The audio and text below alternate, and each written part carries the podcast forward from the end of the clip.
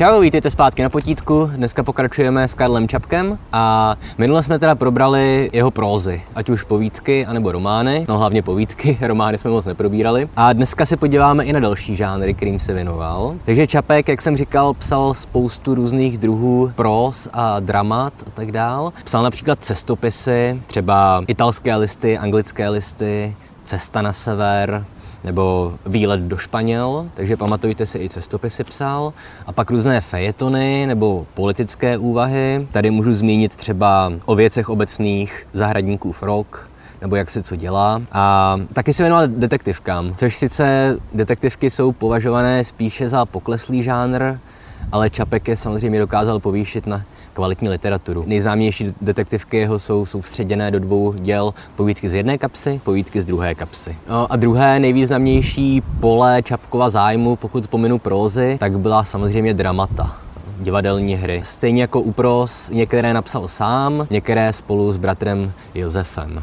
Takže vezmeme si je po pořadě protože za stolik jich nenapsal, takže můžeme probrat víceméně všechny. První své dvě dramata začal psát spolu s Josefem už v roce 1910 a 1911 kdy oni byli ve Francii na studijním pobytu, něco jako je dneska Erasmus. Takže tady se teda jedná o hry Lásky hra osudná a taky Loupežník. Ta Lásky hra osudná, v minulém díle jsem zmiňoval, že v těch ještě desátých letech 20. století byl Čapek blízko nějakému novoklasicizmu Tohle se dá do jisté míry říct i o téhle hře, protože ona je napsaná vlastně ve formě klasické komedie dell'arte, což je klasický žánr komediální, divadelní, ve kterém máte předepsaných několik postav, předem jakoby předdefinovaných, ale ten zbytek už se víceméně improvizuje. Znáte takové ty typy postav, jako je Harlequin, Kolumbína, Pantelone, takže tady ty stopy klasicismu ještě nacházíte u Čapka velice zřetelně. A druhá, tady ta hra raná se jmenuje Loupežník. Ta je zajímavá v tom, že oni napsali už teda v roce 1911, ale potom ještě přepracovávali a premiéru nebo tu hotovou verzi uvedli teda až v roce 1920.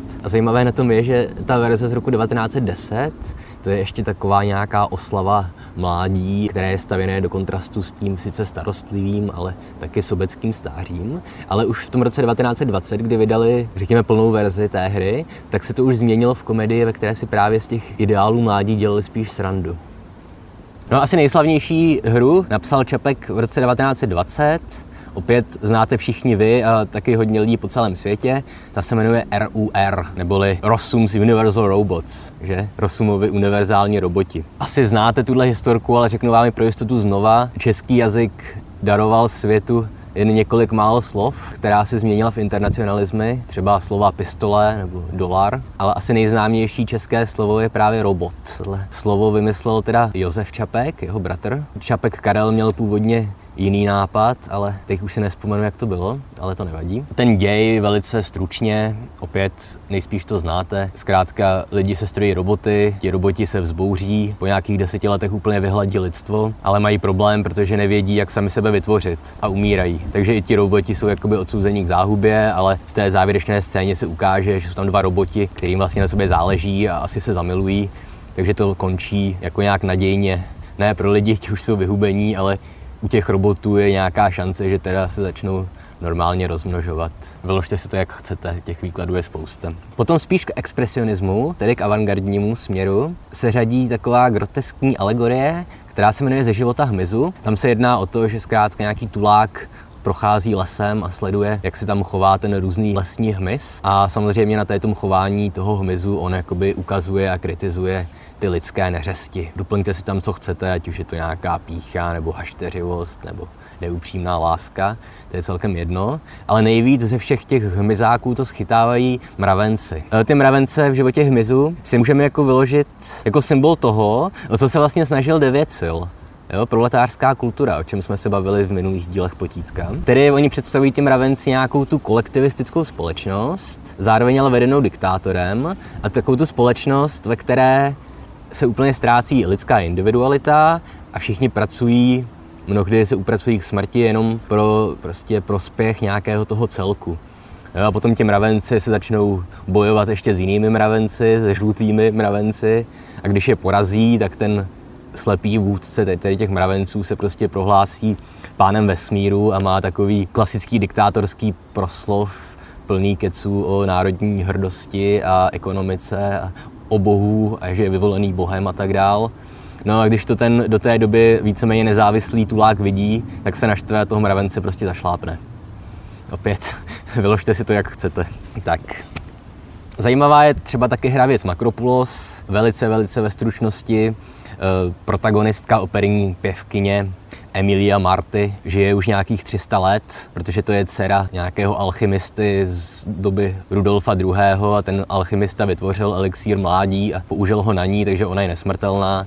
V téhle hře se zase řeší otázky, jo, že ona je sice nesmrtelná, ale zároveň je znudněná životem, ale bojí se smrti, tak jako se tam řeší, jestli teda nakonec dobrovolně umře nebo ne. Přečtěte si to, zjistíte, jak to dopadne. Tohle je samozřejmě oblíbené téma, otázka nesmrtelnosti v kontrastu s otázkou nudy u nesmrtelných lidí na odlehčení. Pokud znáte třeba knížku Stopařů v průvodci galaxií, tam taky je jedna nesmrtelná bytost vesmírná, která tu nudu vyřeší tím, že si dá za úkol, že urazí úplně všechny živé bytosti v celé galaxii. E, zmínit bychom mohli třeba ještě hry Adam Stvořitel, ta je taková hodně filozofická, nebo třeba Matka, ta je spíš protiválečná, ale podrobněji se zastavíme ještě u jedné Čapkovy hry, protože na ní opět chci ukázat něco, o čem jsem mluvil předtím, a ta hra se jmenuje Bílá nemoc. V Bílé nemoci to je hra z roku 1937, eh, tam jde víceméně o to, že opět máme nějakou antiutopickou, řekněme, společnost, ve které vládne diktátor, oni mu říkají maršál, i když to teda asi není jeho jméno. A tady v té společnosti zároveň se začne šířit taková záhadná choroba. Říká se jí bílá nemoc, protože se projevuje tím, že se lidem dělají na těle bílé skvrny. Je to taková, co se týče následků, tak je to něco jako lepra, ale to je jedno. Zároveň v téhle hře další důležitá postava je doktor Galen, který najde protilék, najde vakcínu ale je to takový dobrák, lidumil, pacifista, takže ty léky dává akorát chudým lidem, každý mu zaplatí, kolik má, když nemá, tak nezaplatí, takže to je takový Robin Hood.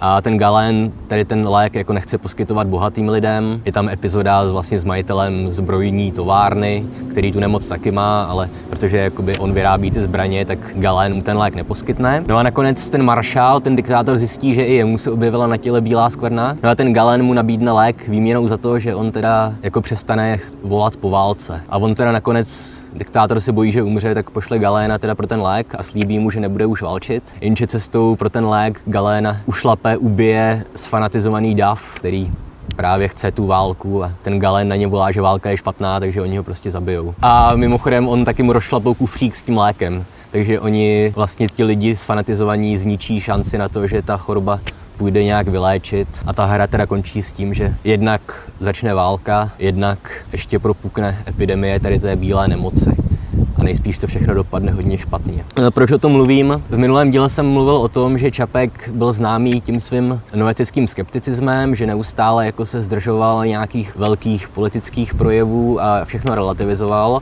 ale v Bílé nemoci konečně tady tu pozici opustil a natvrdo se postavil na jednu stranu. Jak jste si asi všimli, rok vydání 1937, diktátoři, válka, naráží samozřejmě na nacistické Německo. Jo, takže tohle už je konečně nějaké vyjádření konkrétního Čapkova názoru a sice teda odporu k diktatuře, k nacismu a k fašismu. Což pak mělo za následek taky to, že Čapek se dostal na seznam asi tří jakoby největších nepřátel fašistického Německa. A on tedy v roce 1938 oficiálně umřel na zápal plic, ale do velké míry za tu jeho smrtí stála ta kampaň ostrá, kterou proti němu vedli fašisti a další někteří jeho nepřátelé. Takže tolik k Čapkovi. Jak jsem říkal, pokud byste chtěli, aby jsme vzali od něj nějaké konkrétní dílo, napište si, s radostí uděláme. Třeba Hordubala mám zpracovaného ještě ze školy, věc Makropulos taky. Mimochodem historka na závěr, Karla Čapka jsem si vytáhnul u maturity já. A nepoznal jsem zahradníkův rok.